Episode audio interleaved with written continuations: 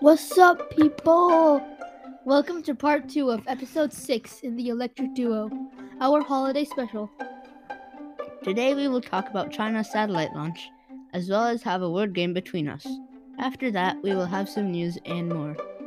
First, let's talk about the satellite launch. China launched a nimble satellite called the Beijing 3 on June 16, 2021.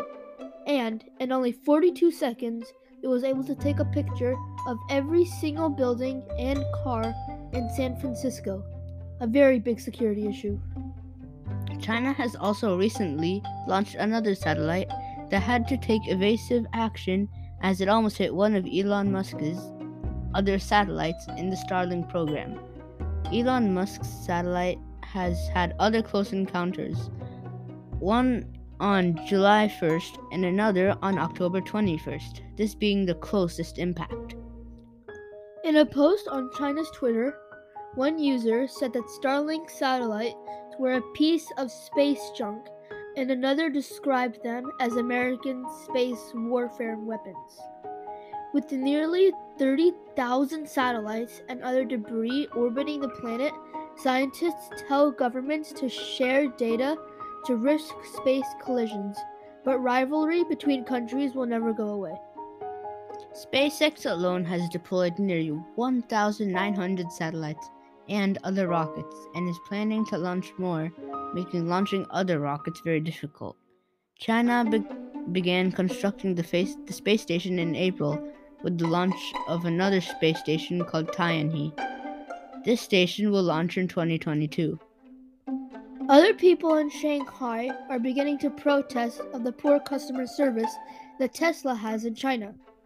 This issues with satellites hap- these issues happen with satellites a lot because of the countries not communicating.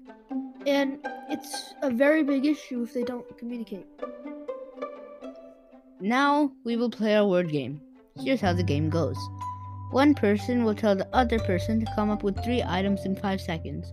For example, I could say that the topic is fruits, so then Ayush would have to come up with three fruits in five seconds. Mikkel, you go first.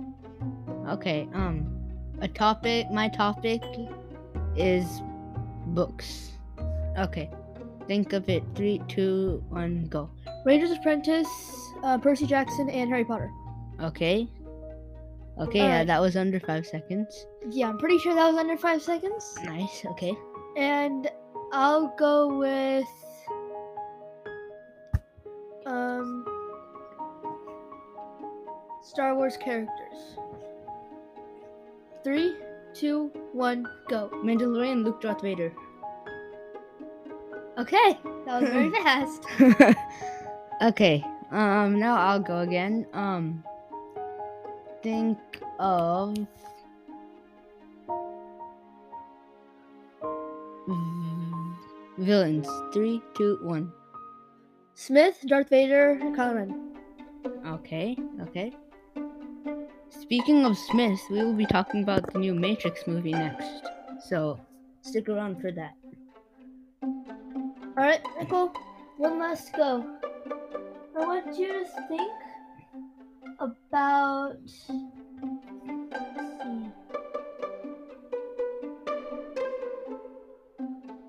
Three Marvel villains.